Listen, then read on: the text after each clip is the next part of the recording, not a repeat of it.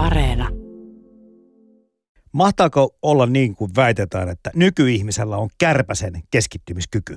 Yle.fi/puhe. No jos näin on, minkä verran kyse on sitten itse aiheutetusta tilasta ja minkä verran olosuhteista? Mistä keskittymiskyvyn heikkenemisen tunne mahtaa johtua? Entä onko asialle jotakin tehtävissä? Kevyet mullat -ohjelman aiheena siis keskittymiskyky, ja kun tarkkaavaisuuden katoamista käsitellään, mukaan totta kai tulee myöskin informaatiotulvaa, jatkuvia keskeytyksiä sekä ylimääräistä suorittamista. Äänessä ovat aivotutkimuksesta väitellyt psykologi Ville Ojanen sekä käyttäytymistieteilijä Sanna Leino. Ja haastattelujen lomaan Kati Keinonen lukee Ylen sivuilta otteita keskittymiskykyyn liittyen. Yle Puhe. Kevyet mullat. Perjantaisin kello 10. Toimittajana Jarmo Laitaneva.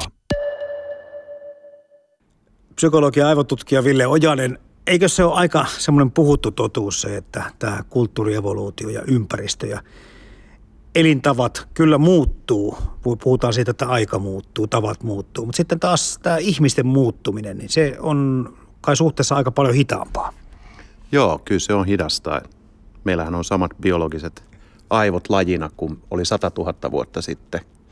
Ja kun puhutaan siitä, että ihmiset muuttuu hitaasti, niin kai sillä samalla tarkoitetaan sitä, että aivotkaan tai aivot juurikaan eivät sitten ole muuttuneet. Ei aivot niin kuin biologisena elimenä kauheasti on muuttunut. Että kyllähän niiden edelleen se funktio on olla niin kuin maailman ja käyttäytymisen välissä. Tuottaa meille se meidän subjektiivinen kokemuksellinen todellisuus. Miltä tuntuu olla sinä? Niin, sepä se. Kiinnostava kysymys. Onko se niin kuin liian yksinkertainen kysymys? Tai yksinkertaistaan ajateltu, että minkälaiseen elämään ihmisaivot on luotu alun perin tai muotoutuneet? No on siinä muutamia semmoisia niin tosi tärkeitä juttuja, että jos ajattelee niitä ympäristöolosuhteet, missä ihmisen aivot kehittyi, niin ihmisen eliniän odote oli 30 vuotta allekin. Eli ne ympäristöpaineet on ollut sellaisia, että siinä on ollut tosi paljon niin kuin sellaisia fyysisiä uhkatekijöitä, jotka on vaikuttanut tosi paljon siihen, että millaiset aivot meillä on. Että me ollaan sellainen hengissä säilymiskone edelleen tänä päivänä. Ja sitten se ongelma tulee siitä, että meillähän ei ole mitään hätää tänä päivänä. Ja silti meillä on sellainen hengissä säilymiskone tuolla pään sisällä. Toki myös ihmisen aivoilla on niin kuin huikea kyky tuottaa näitä niin kuin miellyttäviä kokemuksia. Että meidän aivot niin kuin heiluu tässä epämiellyttävän ja miellyttävän kokemisen välillä. Ja ne epämiellyttävät kokemukset on sitä meidän hengissä säilymisaivoa. Ja sitten kun meistä tuntuu kivalta, elämä hymyilee, niin sitten siinä on kyse tästä meidän niin kuin aivojen kyvystä tuottaa niin kuin huikeita fiiliksiä ja tuntuu siltä, että on hienoa olla elossa ja ihmisenä oleminen on niin kuin mahtavaa. Että se kumpikin löytyy meidän aivoista ja mielestä. Hei, nyt tartu heti tuohon 30 vuoteen tai siihen ikäennusteeseen, että sen ei pitempään tarvinnut aikaisemmin, aivo ei kestääkään. Jos me nyt puhutaan tänään tarkkaavaisuudesta tai oikeastaan keskittymisestä niin, tai sen menettämisestä, niin voisin kuvitella, että 30 jälkeen ehkä vasta alkaakin vaivatakin. Eli niin. Tässä on niin selvä yhteys sillä, että ei aivojen tarvinnut tämmöisiä asioita, ei tarvinnut valmistautuakaan muistin menettämiseen eikä tämmöiseen keskittymiskyvyn menettämiseen. Joo, ei ollenkaan, että ei aivot tiennyt tällaisesta maailmasta mitään silloin, kun ne kehitteli itseään.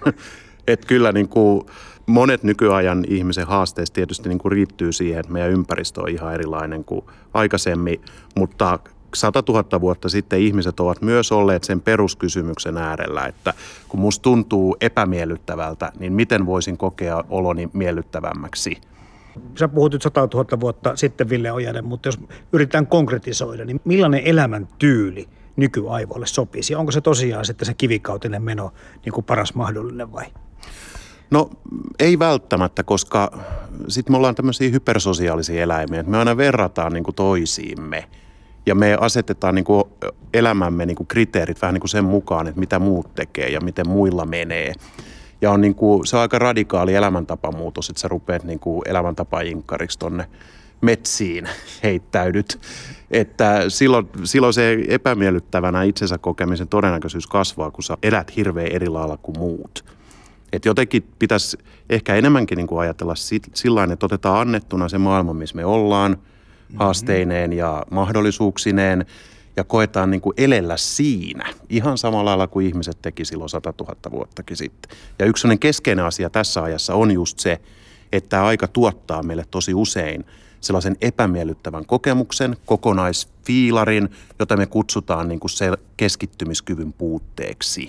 Et se on niin kuin sellainen iso kokemuksellinen kokonaisuus, jolle me annetaan tämmöinen nimi, että nyt musta tuntuu siltä, että mä en pysty keskittyä. Siinä on itse asiassa aika monta asiaa.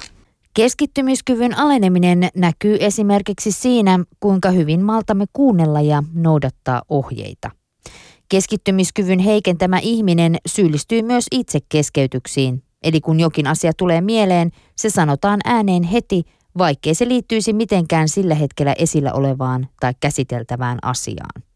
No niistä puhutaan kohta lisää, mutta sitten pikkuhiljaa me kuitenkin lajinakin sopeudumme erilaisiin asioihin. Niin tapahtuuko siinä aivoissa kuitenkin jonkinlaista sopeutumista? Onko niin, että vaikka 100 000 vuoden kuluttua aivomme ovatkin sitten ymmärtävät ehkä elävänsä 60-vuotiaaksi tai jotakin vastaavaa? No kyllä tietysti biologista evoluutiota tapahtuu koko ajan, mutta ehkä ihmiskunnalla se mielenkiintoisen aivojen kehityssuunta on se, että mitäs antureita meidän kuuppaan tullaan asentaan tuossa niin kuin 100 vuoden sisään ja miten me kytkeydytään johonkin pilveen niin kuin itsenämme. Että se on ehkä se todennäköisin, että meidän niin kuin digitaalinen tämmöinen teknologinen evoluutio ohittaa niin kuin sen biologisen evoluution niin kuin aivoihin vaikuttavuuden. Että meillä on sellainen maailma, jossa me ollaan kytkeytyneitä niin kuin ihan eri tavalla aivot toisiinsa. Ja sitten tavallaan se sopeutuminen, se varsinainen sopeutuminenhan tapahtuu, voisi ajatella, että meillä on tämä hardis, se tavallaan se biologinen elin, joka on aivot. Mutta sitten meillä on softaa, joka pyörii siinä hardiksen päällä, eli ihmisen mieli. Ja jokainen sukupolvi ikään kuin kasvatuksen kautta me asennetaan pikkasen erilainen softa jokaisen sukupolven niin kuin kuuppaan. Että siellä pyörii niin kuin vähän eri ohjelmista. Ja kasvatus on niin kuin tavallaan tapa tuottaa sitten tietyn tyyppinen mieli ihmisen aivoihin. No joo, koko ajan tietysti ollaan jossakin välivaiheessa, mutta ihan vahvasti kuulosti nyt siltä, että ollaan vaan tällä hetkellä ehkä huolissamme tästä keskittymiskyvyn tai tarkkaavaisuuden pienenemisestä, jos kerran kohta supertietokoneet on kytketty toisiinsa, kaikenlaista tunnistinta aivoista, niin silloin tilanteenhan voisi kuvitella myöskin paranevan. Joo, kyllä varmasti siis monella tavallakin voisi kuvitella paranevan. Tietysti tässä on tämmöisiä kaikenlaisia teknologia-dystopioitakin tulee heti mieleen, että millainen maailma sitten on, jos meillä on niinku piuha päässä ja muuta. Mutta mä aina niinku itse mielelläni niinku palaan aina niinku sen äärelle, että oli se ihmisen ympäristö niinku mikä tahansa, niin se meidän perushaaste on aina sopeutua elämään siinä kulloisessakin ympäristössä. Oli sen niinku parametrit sitten mitkä tahansa. Ja yksi tosiaan tyypillinen tämän ajan ilmiö on tämä keskittymiskyvyn haasteet, ja me ajatellaan menneisyydestä, että me sen suhteen asiat oli paremmin. Sä puhut tuossa äsken jo siitä, että aivot tai ihmiset ovat eläneet semmoista elämää ja aivot ymmärtävät se, että pitää aina varautua pahemman varalle ja kaikenlaisia juttuja on niin kuin olemassa taustalla, mutta onko jotakin semmoista totuutta siitä, että mitkä asiat aivoja yleensäkin ottaa rasittaa? Joo, kyllä on. Sanotaan, että semmoinen niin kuin ihan niin kuin puhdas tämmöinen kuormitus, niin kuin henkinen kuormitus, jossa on niin kuin tietysti eri dimensioita. Et esimerkiksi, niin kuin, että jos sun pitää tiukasti keskittyä johonkin asiaan hälyisessä ympäristössä, niin se on tämmöinen kuormittava asia. Et kun sä teet sitä tunnin, niin sä oot aika väsynyt. Sitten joku tämmöinen ajattelu, intensiivinen ajattelu, vuorovaikuttaminenkin.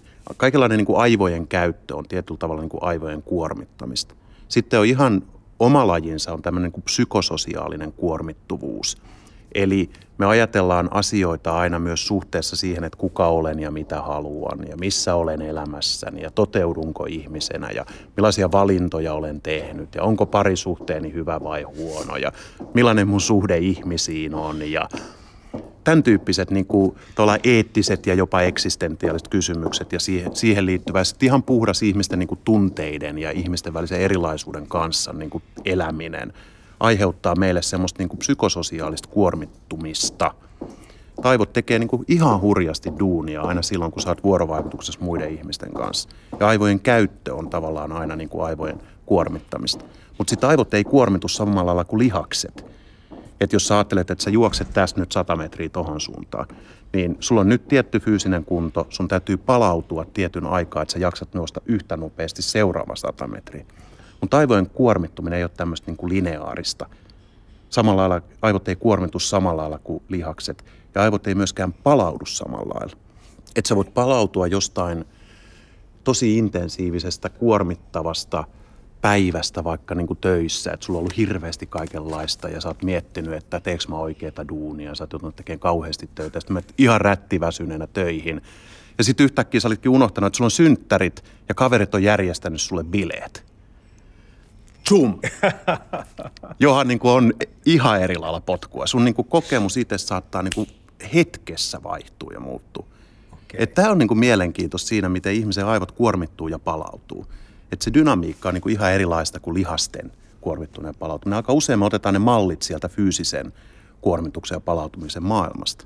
Keskittymiskykyä voi parantaa arjessa monilla pienillä teoilla. Yksi toimiva tapa on luoda itselleen edes yksi häiriötön hetki joka päivä. Silloin kannattaa tehdä vain itselleen mieluisia asioita tai olla tekemättä yhtään mitään. Tällaisessa breakissä on tärkeintä, ettei käytä hetkeä tulevien asioiden edes kauppalistan suunnitteluun. Päätarkoitus on tietoinen rauhoittuminen.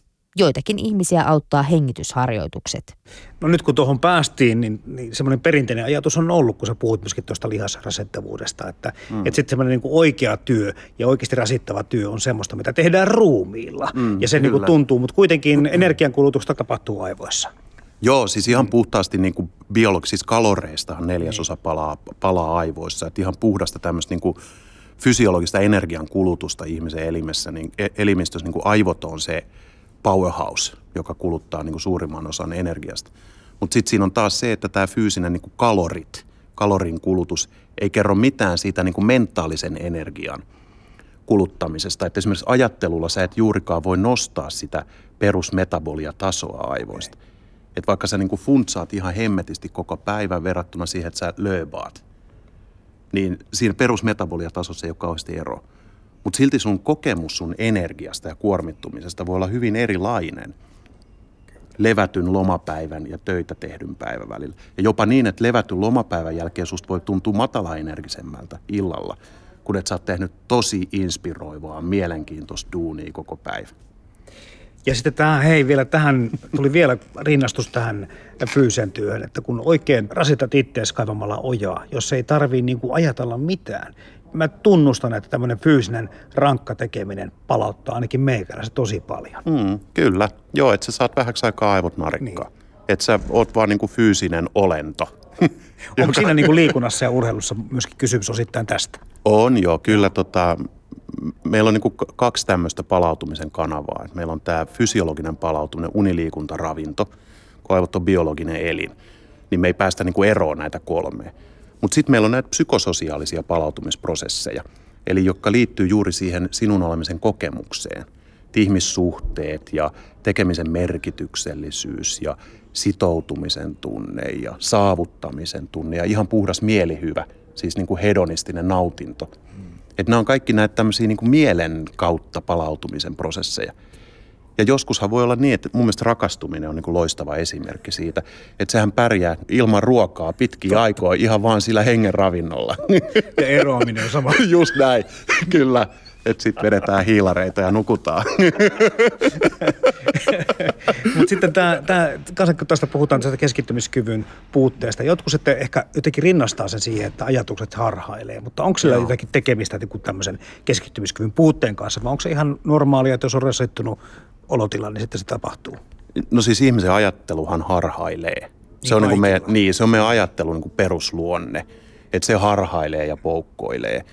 Että enemmän mun mielestä niin kuin keskittymiskyvyn kokemuksessa, me liitetään siihen usein just tämä, että mun ajattelu harhailee, mutta enemmän siinä on usein kyse siitä, että mun tekeminen ikään kuin suuntautuu moneen paikkaan samaan aikaan. Mulla on niin kuin monta rinnakkaista tekemistä asiaa multitaskaan.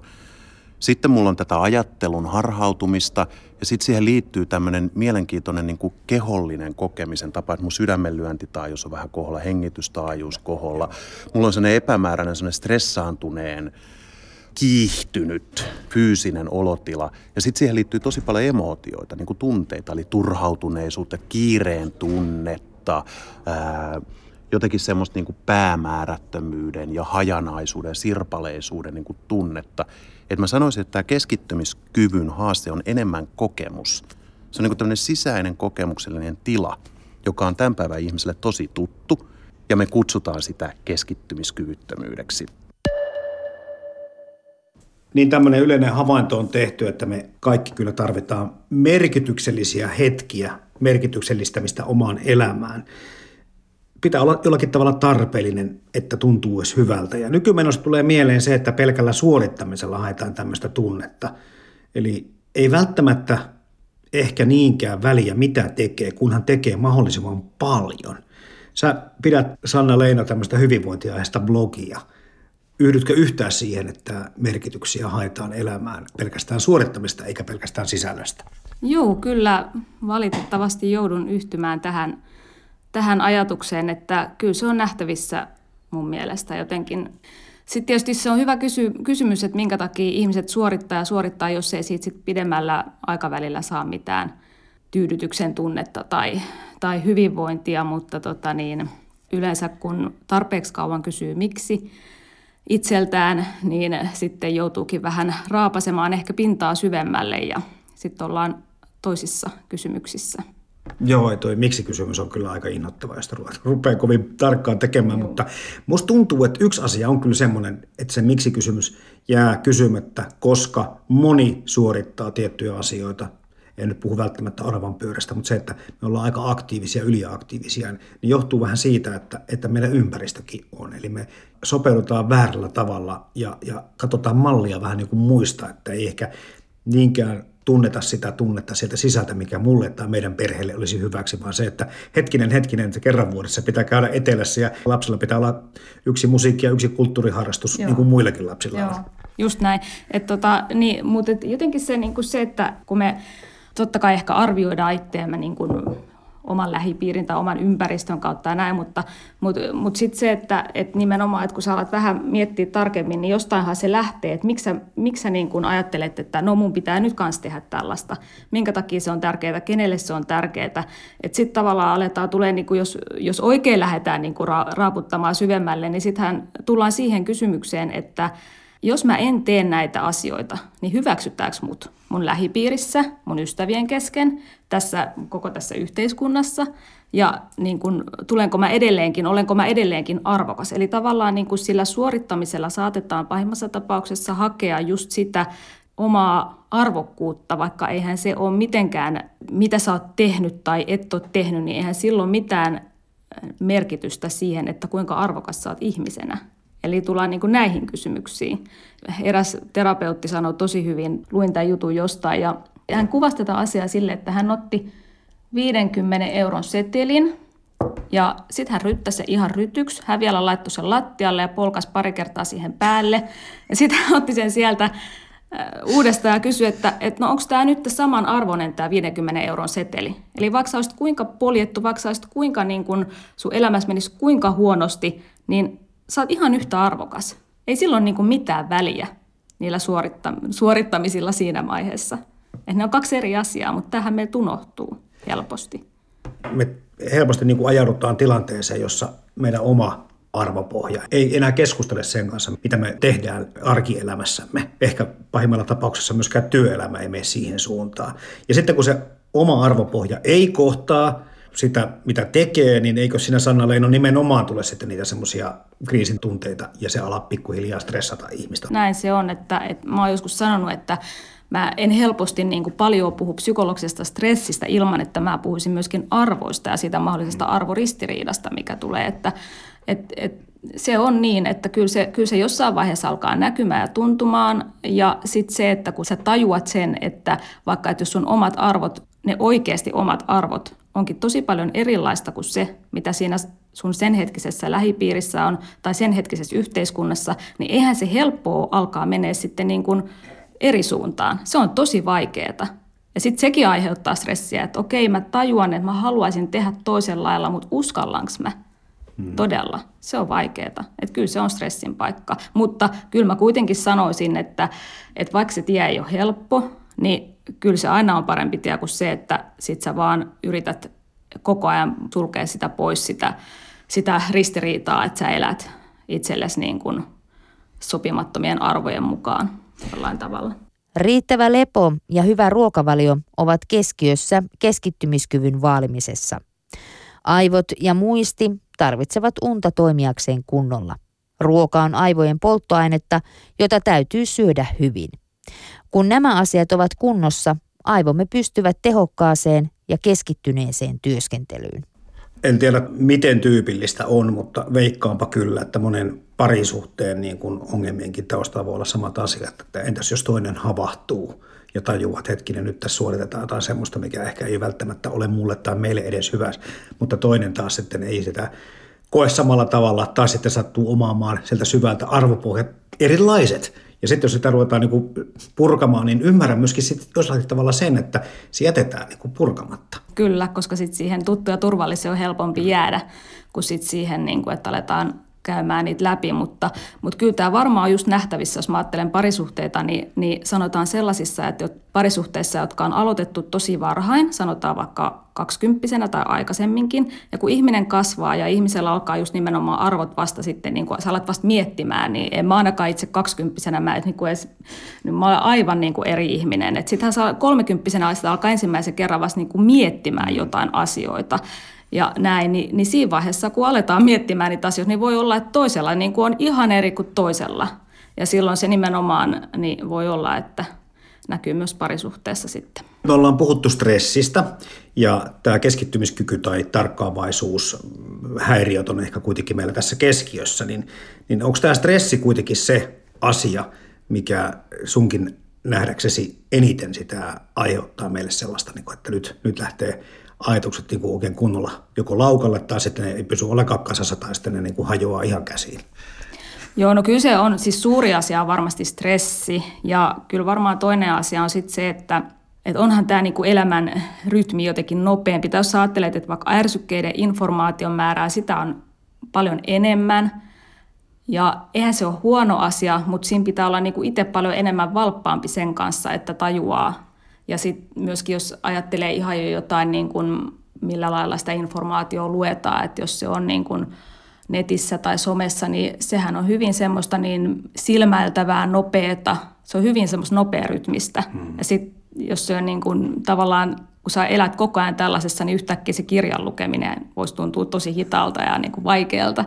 Tuossa psykologi Ville Ojanenkin kertoi siitä, kuinka ihan tämä nykyinen työelämä tai oikeastaan nämä tietokoneet, kännykät ja tämä kaikki niin pilkkoo meidän päivä jo niin pahasti osin ja keskeyttää meidän ajatukset niin monta kertaa, että siinä on niin kuin yksi semmoinen hyvin merkittävä syy. Mutta huomaatko sä itse siitä, että nämä asiat vaikuttaa sun elämään? Joo, siis huomaan todella, että mähän teen itse tietokoneiden kanssa toimistossa asiantuntijatyötä ja mä oon just tässä samassa myllyssä, niin huomaan ja todella pitää niin kuin kiinnittää huomiota siihen, että ei pompi siitä asiasta toiseen, minimoi niitä keskeytyksiä ja sähköpostista ilmoittavat kuvakkeet, jotka sanoo blim tai näyttää sen postikuoren, niin nehän on pitänyt poistaa aikaa sitten, koska ei vaan kerta kaikkiaan se keskittyminen sitten enää riitä, jos siitä pomppii koko ajan. Ja myöskin se, että no tänään oli Hesarissa just siitä, että kun kännykässä on sähköpostit, niin niistä ei päästä irti.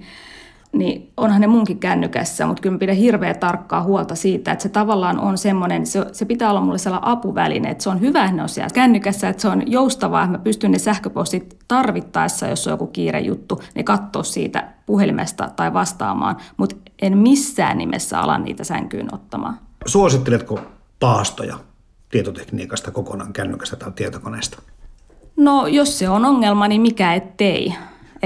Mä en itse ole pitänyt mitään paastoja, mutta mä oon tavallaan asettanut niin tiukat rajat sille, että koen, että ehkä niitä ei ole tarvinnut, mutta voidaan sitä kokeilla, että miltä se tuntuu vähän aikaa olla ilman. Se voi tietysti olla hyvin vaikeaa, jos on kasvanut kiinni laitteeseen. Niin, eikä se ole pelkästään, niin kun mä monta kertaa maaillaan näitä kuvia siitä, että lapset ja nuoret, kyllä mä ihan samalla tavalla tunnistan, että itsenikin, että kun mullakin tulossa on sekä siviilisähköposti että työsähköposti, että sitten omat sometilit, sitten nämä radion sometilit ja sitten vielä yhden lapsen urheiluseuran sometilit auki, niin se viestintä on jatkuvaa. Se on, joo, kyllä. Psykologi ja aivotutkija Ville Ojanen, sä oot huomannut sitten jotakin tässä muutoksia tämän asian suhteen viime vuosina vai vuosikymmeninä? Joo, kyllä mä itse ajattelen sitä niin, että tämä digitalisaatio, siis ylipäätään siis se, että meillä on nopean viestinnän kynnys laskenut valtavasti ja se on tarkoittaa sitä, että me kaikki niin kuin ollaan tämmöisen matalan kynnyksen tunnevetoisen viestinnän kohteena ihan eri tavalla kuin aikaisemmin. Ja jos ajattelet 80-luvulla työelämää, niin sä tuut duuniin, sä menet vaikka valkokaulustyöllä, niin sä menet sinne koppiin, jossa on lankapuhelin ja sitten mappi. Niin sun on ollut niin kuin tosi helppo olla työroolissa. Että okei, täällä mä nyt sitten oon, käyttäkää 8 tuntia, mä en saa yhteyttä kehenkään. Siinä on helppo niin kuin ajatella, että mitäs tässä nyt pitikään tehdä, että johonkin tämä aika on käytettävissä. Mutta kun tänä päivänä sulla on ne saamarin kaikenlaiset kilkkeet, jotka tuuttaa nimenomaan tällaista emotionaalista viestintää. Ja sitten se tarkoittaa sitä, että sä oot samaan aikaan töissä, sit sä oot iskä, sit sä oot kaveri, sit sä oot eno, sit sä oot mitä tahansa rooleja. Sun kaikki elämän roolit on niin kuin läsnä samaan aikaan yhtä aikaa. Ja ne eri kanavat viestittää niin kuin tunnepitoista viestiä liittyen näihin sun eri rooleihin. Ja tää sotkee ihmisten kuupan. Tää tuottaa sen semmoisen niin kuin kokemuksen, joka me kaikki tunnistetaan, joka me kytketään tähän keskittymiskyvyn haasteeseen. Jotkut tuntuu stressaantuvan näistä asioista helpommin kuin toiset. Eli ihmisten välillä varmaan eroavaisuuksia, yksilöllisyyttä on paljon. On joo, on tosi paljon. Että kyllä meidän kaikkien aivoista löytyy se tosi syvälle virittynyt biologinen mekanismi, joka siirtää meidät näistä miellyttävistä kokemuksista tiloista sinne epämiellyttävään, eli stressitilaan. Se on ihan meidän hengissä säilymismekanismissa, löytyy kaikilta. Mutta ihmiset on yksilöllisesti niin kuin taipuvaisia erityyppisissä tilanteissa menemään tähän niin sanotusti uhkamoodiin. Yksi sellainen keskeinen temperamentti- ja persoonallisuuspiirre, joka liittyy tähän, on tämmöinen reagointiherkkyys. Että on siis ihmisiä, jotka on perus niin kuin fysiologialtaan niin kuin tyyniä ja vakaita. Että saa aika pirusti tapahtua kaikenlaista ja silti ne pysyy niin kuin rauhallisina ja hengitys kulkee tasaisesti ja että ei tässä mitään, otetaan rauhallisesti. Mutta sitten on niinku reagoivia, sensitiivisiä ihmisiä, joiden niinku ne tärähtää niinku heti ihan erilaisiin tiloihin, niinku hyvin pienistäkin asioista. Voiko minä itselleni mitään, kun tunnistin tuosta jälkimmäisestä heti? Mä oon aina liemessä sen takia, kun mä reagoin liian nopeasti ja voimakkaasti. No siinä on tämmöinen ABC-malli. Haluatko sä kuulla, mikä se on? No anna tulla. A on awareness. Okay. Tietoisuus. Eli siis siinä tilanteessa tunnistat sen, että okei, nyt lähti laukalle. Joo. B on breathing, hengitä. Ja sitten C on choices, eli valinnat. Eli kun sä oot tehnyt A ja B, kun sä oot tullut tietoiseksi siitä, että meikäläinen meni uhkamoodiin, kun mä olen hengittänyt sen päälle, niin mä saan tilaa valinnoille. Eli mä voin valita. Mä voin valita ehkä kokea sen tilanteen toisella tavalla. Ja tämä on hyvin tehokas yleinen niin kuin lääke tähän keskittymiskyvyn kokemuksen hallintaan. Siinäkin se lähtee tietoisuudesta. Että sä tunnistat sen keskittymiskyvyttömyyden tunteen ja tilan. Hengität sen päälle 5 sisään 8 ulos. Rauhallisesti. Se avaa sulle oven valita. Sä voit valita ajatella jotain muuta, sä voit valita katsoa, kuunnella jotain muuta, sä voit valita jopa tuntea jotain muuta. Sun ei tarvitse tuntea niitä keskittymiskyvyttömyyteen liittyviä ahdistavia emootioita. Keskittymisen pahin vihollinen on tietenkin keskeytys. Etenkin jos haluaa keskittyä oppimaan jotain uutta, se vaatii ulkoisten häiriötekijöiden poistamista. Ja jos jokin on keskeyttäjä luonteeltaan, se on puhelin. Jos kännykkä tai mediapaasto tuntuu vaikealta toteuttaa, juuri silloin se olisi suotavaa. Nyt puhutaan tietenkin tästä tämmöistä heikentyneestä tarkkaavaisuudesta, mutta sitten tarkkaavaisuushäiriöt on tietenkin asia vielä erikseen. Tänä päivänä aika leimataan vähän liiankin helposti ADDstä ja ADHDstä puhutaan. Musta tuntuu, että sitä lippua niin kuin jaetaan aika auliistikin. Joo, mä tsekkasin itse asiassa just viime vuonna tämmöisen iso review-artikkelin, missä oli tutkijoiden lähtökohtana katsoa tämän päivän tutkimus suhteessa siihen, että kun meillä on näitä aika yleisinä totuuksina pidettynä väittämiä, että niin kuin tämmöinen perustason tarkkaavuus, niin kuin esimerkiksi, että meillä on niin kuin kultakalaa lyhyempi, attention span, kultakalaa 9 sekuntia, ihmisellä on 8. Okay. Ja sitten toisaalta, että tämä nykymaailma aiheuttaisi muistiongelmia. Ja sitten 3, että tämä nykymaailma aiheuttaa tämmöistä lykätyn tarpeen tyydytyksen heikentymistä, että me halutaan niin kuin nopeasti saada kaikki asiat itsellemme. Ja sitten tutkittiin olemassa olevaa kirjallisuutta, että pitääkö nämä niin kuin uskomukset paikkaansa, että onko se tosiaan näin, että onko ihmisten aivoissa mielessä tapahtunut tämmöisiä muutoksia.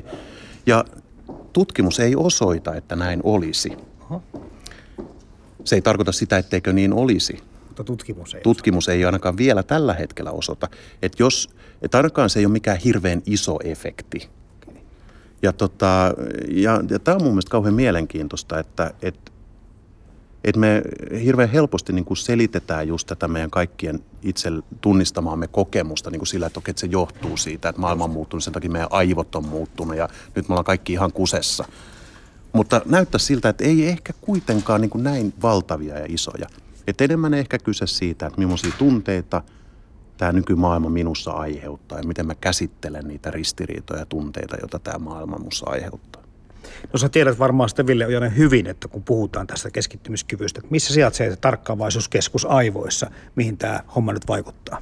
No tarkkaavuus on niin kuin aivotoiminnan tasolla, niin kuin se on aika iso kokonaisuus ja ilmiö. Aivot. Kyllä siellä on niin kuin tosi monenlaisia paikkoja, jossa se ilmenee. Ja sitten kun neurotutkijat, tiedätkö, kun ne lähtee oikein jotain postimerkkiä hinkkaamaan, niin sieltä löytyy ihan valtava määrä kaikenlaisia teorioita ja malleja ja tutkimustuloksia niin kuin erityyppisistä tarkkaavuuden osa-alueista. Okay. Mutta nyt sitten just tämä review-artikkeli, minkä mä tuossa luin, niin näyttäisi osoittavaa sen, että ei näissä niin kuin aivojen perustoiminnan taso, siis tarkkaavuusmekanismeissa ole mitään valtava isoja muutoksia tapahtunut. Yksi syy muuten sille, minkä takia lasten tarkkaavuushäiriöt näyttäisi olevan kasvussa, ei ole se, että se välttämättä on aivoissa tapahtuva ilmiö, vaan siinä, että meidän seulat on tarkempia. Eli verrattuna 70-80-lukuun, niin tänä päivänä tunnistetaan ne lapset, joilla on tämmöisiä kehityksen viivästymiä näissä tarkkaavuuden perusmekanismeissa. Tämmöisiä tiettyjä terminologisia ilmauksia liittyy tähän, kun mä vähän katselin näitä aiheita. Aika monta kertaa törmäsin tähän limbiseen järjestelmään. Mitä se oikein meille tekee? Tai mitä se hoitaa? No se tuottaa sulle tunteita, eli tätä emotionaalista energiaa sun kokemukseen. Tunneperäistä tietoa ja energiaa, vaikka ero sen välillä, kun sä oot surullinen tai iloinen. Siihen liittyy voimakas ero niin kuin energian kokemuksessa ja sitten toisaalta se kertoo myös jotain totuutta sun tilanteesta, maailmasta. Keskittymiskyvyn parantamisen apuna voi käyttää myös tehtävälistoja. Joillekin ihmisille sähköinen kalenteri voi olla oiva apu, mutta moni ihminen hahmottaa ja muistaa asiat paremmin kirjoitettuaan asiat ylös ihan kynällä ja paperilla. Niin tai näin, kun asioita kirjoittaa ylös, muistamisen voi sysätä syrjään ja se vapauttaa aivokapasiteettia muihin tehtäviin. Dopamiinista puhutaan aina ja välittäjäaineista. Ne on semmoisia niin kuin suosikkeja, jos rupeaa vaikka keskustelupalstoja lukemaan, niin ne heti alkavat niin kuin vedota myöskin ihmiset näihin. Ei ole kunnossa, ei kulje. Joo, kyllä. Joo. Niin kuin hormonit ja välittäjäaineet on kemikaaleja, jotka niin kuin huuhtoo meidän aivoja. Ja riippuen siitä, että minkälaiset tasot niissä on suhteessa toisiinsa, niin se vaikuttaa tosi voimakkaasti siihen sinun olemisen kokemukseen. Että esimerkiksi niin kuin dopamiiniin liittyy voimakkaita tämmöisiä mielihyvän tunteita, mielihyvän kokemuksia. Sitten meillä on stressihormoni, joka sen niin kuin määrän nousu elimistössä niin liittyy näihin epämiellyttävien kokemusten lisääntymisen todennäköisyyteen. Oksitosiini on sellainen hormoni, jota erittyy silloin, kun me ollaan läheisessä vuorovaikutuksessa muiden ihmisten kanssa. Se on tämmöinen bonding hormone. Ja serotoniini liittyy tämmöiseen niin kuin pitkän aikavälin niin kuin tyytyväisyyden kokemukseen ja tunteeseen. Ja nämäkin on aika laajoja niin kuin luokitteluita, että sitten siellä on vielä hirveän paljon niin kuin poikkeustapauksia ja yksityiskohtia näiden kaikkien välittäjäaineiden todellisessa toiminnassa. Minkähän takia me ihmiset piiloudutaan tämmöisen terminologian taakse? Mä otan mielellään tuolta jonkun, tiedätkö, kilven itselleni. Joo, me ajatellaan tuolta niin kuin fyysisen oireilun kautta, että jos sulla on niin kuin fyysinen toimintakyky laskee, niin silloin sun kropassa on jotain vikaa.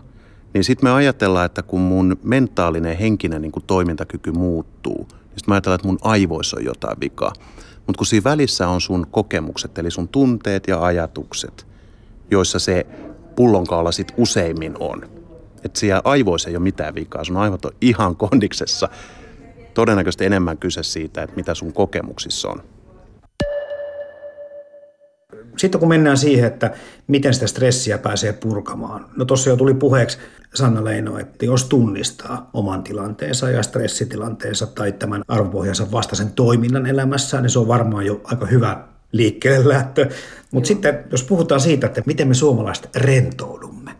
Mä sanoisin niin, että tietysti on kaiken näköisiä rentoutumisvinkkejä ja muuta, mutta että lähtökohtaisesti mun mielestä mikä vaan tapa, mikä sopii itselle ja mikä ihan oikeasti rentouttaa tai niin kuin virkistääkin, niin se on hyvä.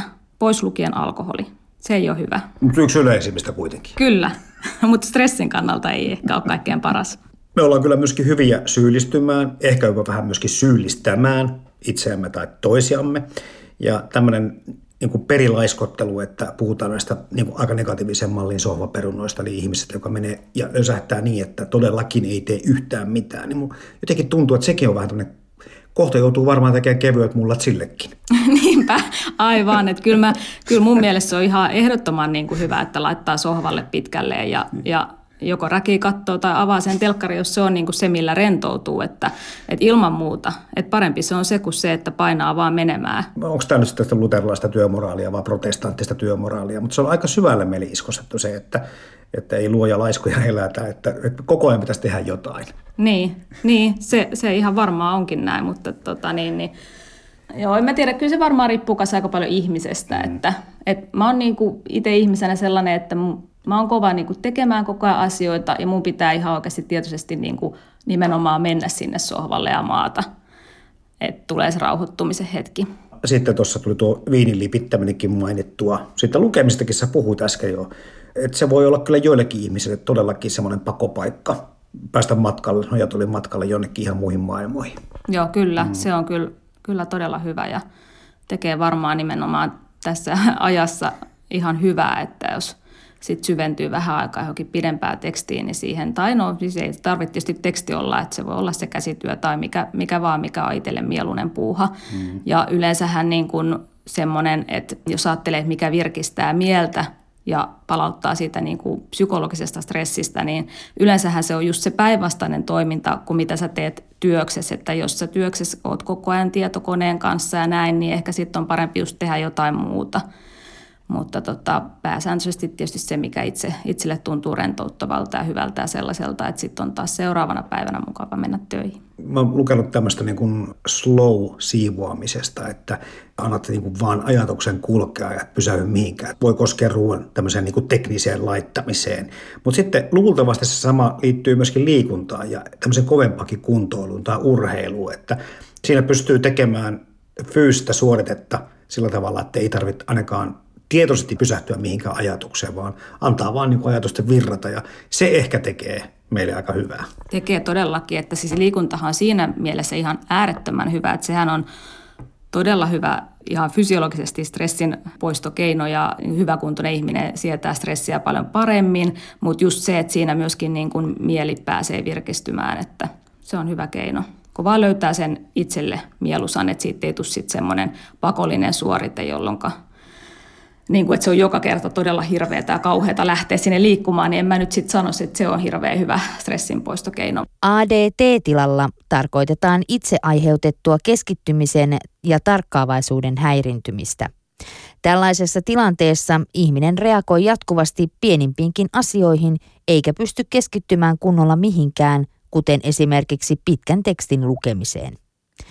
ADT-tilaan joutuneen yksilön keskittyminen ei parane yhdessä yössä, vaan vaatii aina syvempiä elämäntapamuutoksia. Tuossa myöskin aivotutkija Ville Ojanen viittasi siihen suuntaan, että aivot on myöskin sitä tavalla vähän erikoinen juttu, että joskus käy niin, että se, mikä sut rentouttaa, niin voi ollakin joku ihan tietty tilanne tai ulkopuolisen ihmisen lausuma kohteliaisuus tai kiitos yhtäkkiä semmoisessa tilanteessa, vaikka se on miten stressaantunut ja et pääse millään niin kuin eteenpäin tilanteesta, mutta se kannattaisi ehkä jopa meidän ihmisten kirjata ylös semmoisia hetkiä, että me muistettaisiin se, mikä meidät niin kuin palauttaa tai mikä meidät rentouttaa, että osaisi niin kuin hakeutua niihin tilanteisiin. Kyllä, joo, ihan ja varmasti mä voin kuvitella, että kyllähän sitä on tutkittukin, että kun mietitään sitä niin kuin rauhoittumisreaktiota ja sitä oksitosiinia, mistä puhutaan paljon, että niin kuin kosketus ja tämmöinen, mutta ihan yhtä lailla niin kuin tämmöinen turvallinen vuorovaikutus, just ne mukavat sanat, se on sitä niin kuin kosketusta sinne mieleen ja silloin se myöskin ihan varmasti rentouttaa ja rauhoittaa, että kyllä niitä tilanteita kannattaa omassa elämässä lisätä. Säkin olet, Sanna Leino, kirjoittanut tuossa hyvinvointilaisessa blogissa siitä keskittymishäiriöistä, mutta sitten taas tämmöinen niin kuin ajatusten vaeltelu tai ajatusten harhailu, niin sekin kuulostaa ihan mukavalta ja varmaan ihan terveellistä kuitenkin silloin täällä ihmisillä. Sitä pitäisi mun mielestä olla enemmänkin se, että tavallaan nimenomaan on ikään kuin niin, että ei yritä ajatella mitään, on jouten, antaa niiden ajatusten mennä ihan mihin vaan, että se nimenomaan ruokkii rentoutta ja luovuutta. Ja tällaista, että semmoinen niin kuin koko ajan se semmoinen miettiminen tai niin kuin pahimmassa tapauksessa se, että sä teet jotain ja sit sä jo mietit päässä sitä seuraavaa tehtävää, niin kyllähän se niin kuin, ei se pidemmän päälle sitten kuitenkaan rentouta. Sitten puhutaan tästä tämmöistä negaatiokierteestä, että jos sä oot, niin kuin annat sille stressille tai pahalle ololle ja niille innoittaville ajatuksille liikaa valtaa, niin niistä on myöskin aika ilmeisesti vaikea päästä välillä eroon. Niin no joo, kyllä. Tunteita ja ajatuksia on ihan hyvä käsitellä ja kuunnella, mutta että ei tietystikään niihin kannata jäädä sillä lailla niin kuin kiinni ja jumiin ja polkemaan, että se ei kuitenkaan sit vie mihinkään. No mitäs sä neuvot sitten ihmisille, jotka ovat vähän huolestuneita siitä, että keskittymiskyky on tai tarkkaavaiskyky on kadoksissa tai ainakin heikentynyt? Ensimmäisenä mä kysyisin, että kuinka paljon sä nukut ja nukuksä hyvin, koska se uni on todella tärkeä.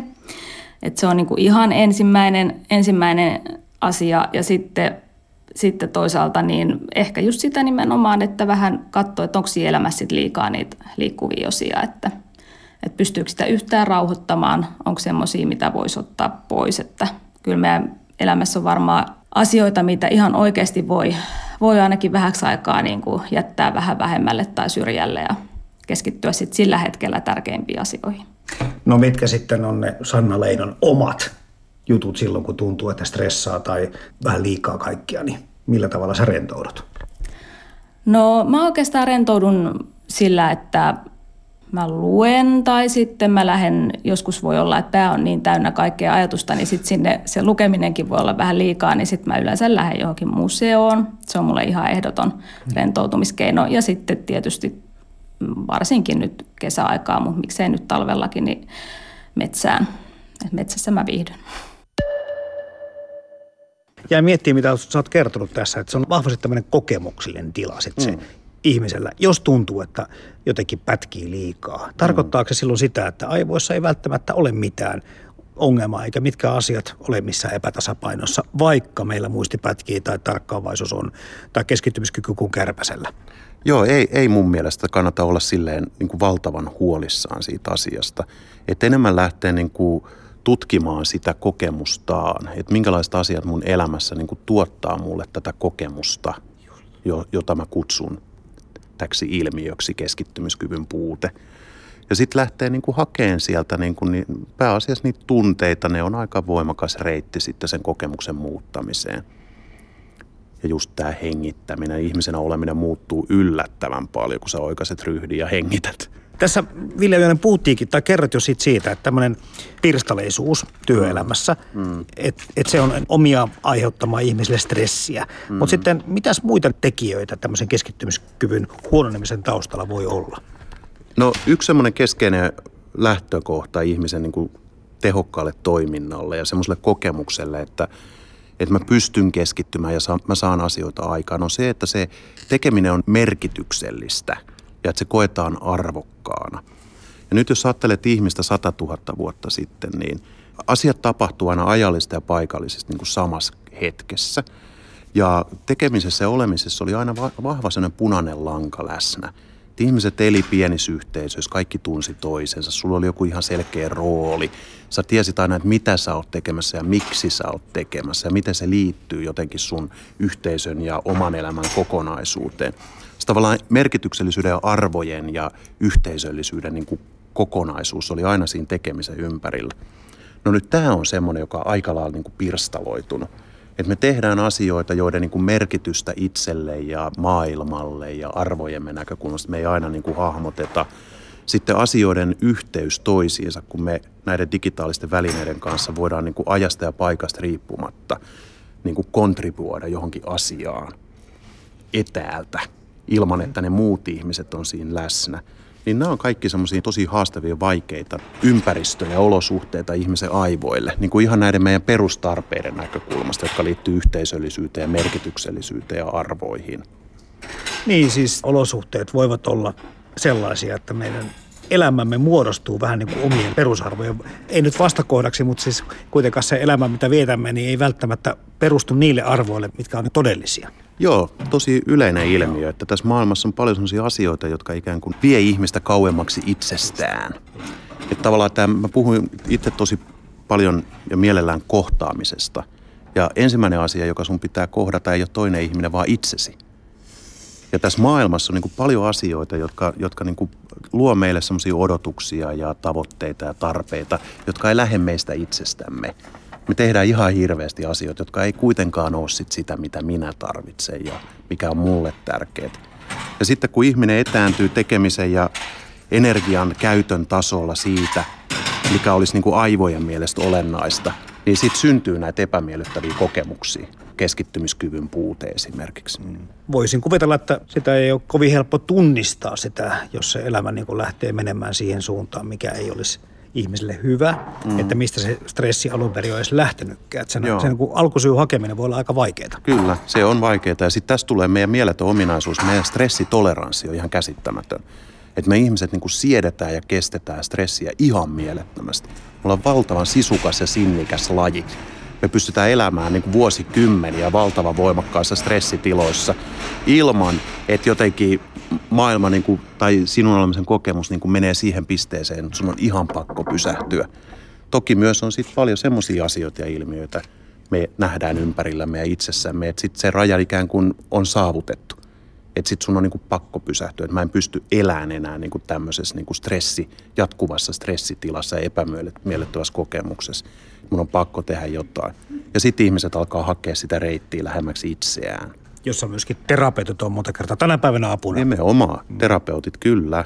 Nimenomaan. Vaikka keskittymiskykyä voi harjoittaa, kukaan ei voi työskennellä loputtomasti. Jos ihminen työskentelee yli 10 tuntia päivässä tai 50-55 tuntia viikossa, työteho alkaa laskea ja virheiden määrä lisääntyy. Tauot, joita työpäivään normaalisti kuuluu, on luotu sinne aivan syystä. Fyysisessä työssä kahvitauot auttavat kehon palautumisessa, mutta kuten lihaksetkin, aivojen täytyy antaa levähtää tasaisin väliajoin. No missä kohti sitten pitäisi huolestua siitä? Jokaisella meillä varmaan jonkin verran pätkiä aina välillä ja osa sitä voi olla ihan hauskaakin tilanteita, mutta sitten tosiaan joutuu tämmöiseen tilanteeseen, että unohtaa työtapaamisia tai unohtaa lapset päiväkodista hakea tai muuta, niin kai siinä pitäisi vähän jo huolestua itsekin, että nyt on liian pitkälle mennyttä unohtelua. Joo, kyllä. Kyllä siis semmoinen ihan niin kuin tavallaan arkinen kokemus siitä, että mä oon niin kuin liian kovilla kierroksilla ja mä unohtelen asioita ja sitten, että mun niin kuin mielialat vaihtelee ja sitten tavallaan, että semmoinen niin kuin tunne niin kuin kontrolli häviää, että mä liipaistun semmoisiin voimakkaisiin negatiivisiin tunnetiloihin niin kuin tosi herkästi. Ja sitten se niin kuin myönteinen sävy elämästä myös niin kuin häviää ja katoaa. Että kyllä nämä kaikki on niin kuin merkkejä siitä, että se stressikuorma on aika kova ja kannattaisi niin kuin pysähtyä ja hengitellä ja miettiä just näitä kysymyksiä, että kuka olen ja mitä haluan. Onko siihen sun mielestä, Ville Ojanen, hyvä ulkopuolisen puuttua? Ihminen ei välttämättä tee sitä havaintoa nimittäin itse aina joka tilanteessa, varsinkin jos on pahassa jamassa. Että kaveri sanoo, että hei, olisiko tässä nyt sitten pysähtymisen paikka? Joo, kyllä meidän kannattaa kysyä toisiltamme, että mitä sulle kuuluu. Kyllä sitä kannattaa niin kuin harjoittaa ihan niin kuin kuulumisten kysymistä. Ja niin kuin semmoisella tavalla, että et sä osoitat kiinnostustasi. Ihminen ei välttämättä kerro, mitä sille kuuluu, mutta se kysymys jää mieleen. Sitten se saattaa, ai hitsi, että sekin kysyy multa, että mitä mulle kuuluu. Että no mitähän mulle oikeastaan kuuluu. Kun näitä alkaa ilmetä meillä tämmöisiä keskittymiskyvyn tai jopa tämmöistä muistin pätkimistä. Jotenkin tuntuu, että työelämä on ainakin yksi semmoinen asia, missä ne helposti ehkä tulee. Mutta sitten voi olla, että ihmissuhteissa kautta unohdat soittaa kaverille tai just kysyä kuulumiset tai muuta. Eli se taitaa kumminkin, Ville Ojanen, niin kuin ulottua tämmöinen pitkäaikainen stressi tai mikä se onkaan sen pohjalla, että keskittymiskyky on heikentynyt, niin ihan jokaisella elämän osa-alueella. Kyllä, todellakin. Ihan yksilön elämän, jokaiselle elämän osa-alueelle, mutta myös sitten yhteisöissä. Että stressi on, paitsi se on tämmöinen yksilöpsykologinen ilmiö, niin se on myös hyvin vahvasti sosiaalipsykologinen ilmiö. Eli meillä voi olla niin kuin stressiorganisaatioita ja stressiyhteiskuntia, jossa käy juuri niin, että ihmiset etääntyy itsestään ja toisistaan. Ja silloin ihmisistä tulee tosi tehottomia verrattuna siihen, kun me kyetään olemaan niin kuin kontaktissa itseemme ja toisiimme. Me ollaan aivan valtavan tehokkaita. Me pystytään kyllä niin kuin ilman sen kummempia niin kuin systeemejä ja järjestelmiä niin kuin ratkaisee aika monimutkaisiakin asioita. No oletetaan, että olemme tunnistaneet oman huonon jamamme tai kaverin huonon jamaa ja sitten on keskusteltu ja haluttaisiin tehdä tilanteelle jotakin. Niin minkälaisia mahdollisuuksia, keinoja, vaihtoehtoja meillä voisi olla keskittymiskyvyn tai tarkkaavaisuuden parantamiseen? No on niin kuin kaksi ääripäätä lähtee hakemaan niitä. Toinen on ihan se, niin kuin se ympäristön stressitekijöiden minimointi, eli katsoo mistä ne tulee, mitkä on ne kanavat, jotka tuottaa mulle tätä kokemusta ja ottaa vaikka paastoa sitten digikanavista tai välineistä tai on se sitten joku niin kuin hurja niin kuin arjen pyöritysrumba, lapsia ja töitä ja kaikkea. Katsoo, että mistä voisi niin kuin karsia, että mitä mä voisin tehdä. Ottaa vaikka loman, ottaa vaikka niin kuin pitkän viikonlopun ja ihan niin kuin irti siitä pyörityksestä. Ja sitten toinen pää, mistä voi lähteä liikkeelle, niin on juuri tämän pysähtyminen. Että lähtee hakemaan myös sitä, että pohtii sitä, että miltä musta tuntuu ja miten mä voin ja millaisia tunteita, ajatuksia mulla on. Ja sitten mä hakisin ehkä niin kuin näiden kombinaatiosta sitten sitä rauhoittumista. Sitten siellä on tietysti tämä ihan puhdas tämmöinen jaksamis- ja energianäkökulma, uniliikunta, ravinto. Niihin niin kuin kiinnittyminen kanssa, että okei, että mä muistan nukkua riittävästi ja mä muistan liikkua ja mä muistan syödä sillä tavoin, että se energisoi minua. Ja sitten tämä psykososiaalinen palautuminen, eli ihmisten kanssa oleminen, merkityksellisten asioiden tekeminen, mielihyvän tunteminen, sitoutumisen tunne. Usein ihmiset saa harrastuksissa tätä. Että tämä on niin kuin jotain, mitä mä rakastan tehdä, että mä teen tosi mielelläni just tätä. Sitten siihen tunteeseen niin kuin kiinnittyminen. Keskittyminen on taito, jonka voi opetella. Keskittymiskyvyn parantaminen lähtee liikkeelle siitä, että alkaa ymmärtää ja erottaa asiat, jotka eivät vaikuta juuri sen hetkiseen tekemiseen. Kun toissijainen asia, eli keskeytys, on tunnistettu, sen jälkeen täytyy opetella olemaan välittämättä niistä. Samalla meidän pitäisi hyväksyä se, että asioiden tekeminen, mutta varsinkin oppiminen, vie aina aikaa. Oravan pyörä vain tahtoo ehkä joillakin ihmisillä olla jo niin kiivas, että siinä se uni, ravinto, liikunta on just semmoinen asia, mitkä tiedetään, että ne auttaa melkein mihin tahansa, mutta sitten ne jotenkin niihin panostaminen tai tänä päivänä monella ihmisellä jäädä pikkusen huonolle. Kyllä jää valitettavasti, että uni varsinkin on sellainen, josta ihmiset tinkii helposti. Että mieluummin katsotaan Netflixistä vielä yksi jakso jotain sarjaa, kun koitetaan hakea unta. Ja sitten sillä on iso vaikutus, niin kuin puoli tuntiakin enemmän tai vähemmän unta yössä, kun se kumuloituu sitten. Että oot se niin kuin jatkuvasti lievästi univajeinen, vai onko sä lähempänä sitä omaa luonnollista unen tarvettasi ja jopa ehkä siinä justiin nappi. Näihin sairauksiin voidaan tietenkin jotakin lääkkeitäkin määrätä ja ehkä sillä pystytään sitten niitä estämään tai ainakin oireita vähentämään, lieventämään, mutta sitten voiko tämmöisessä keskittymiskyvyn parantamisessa hakeutua vaikka psykoterapiaan?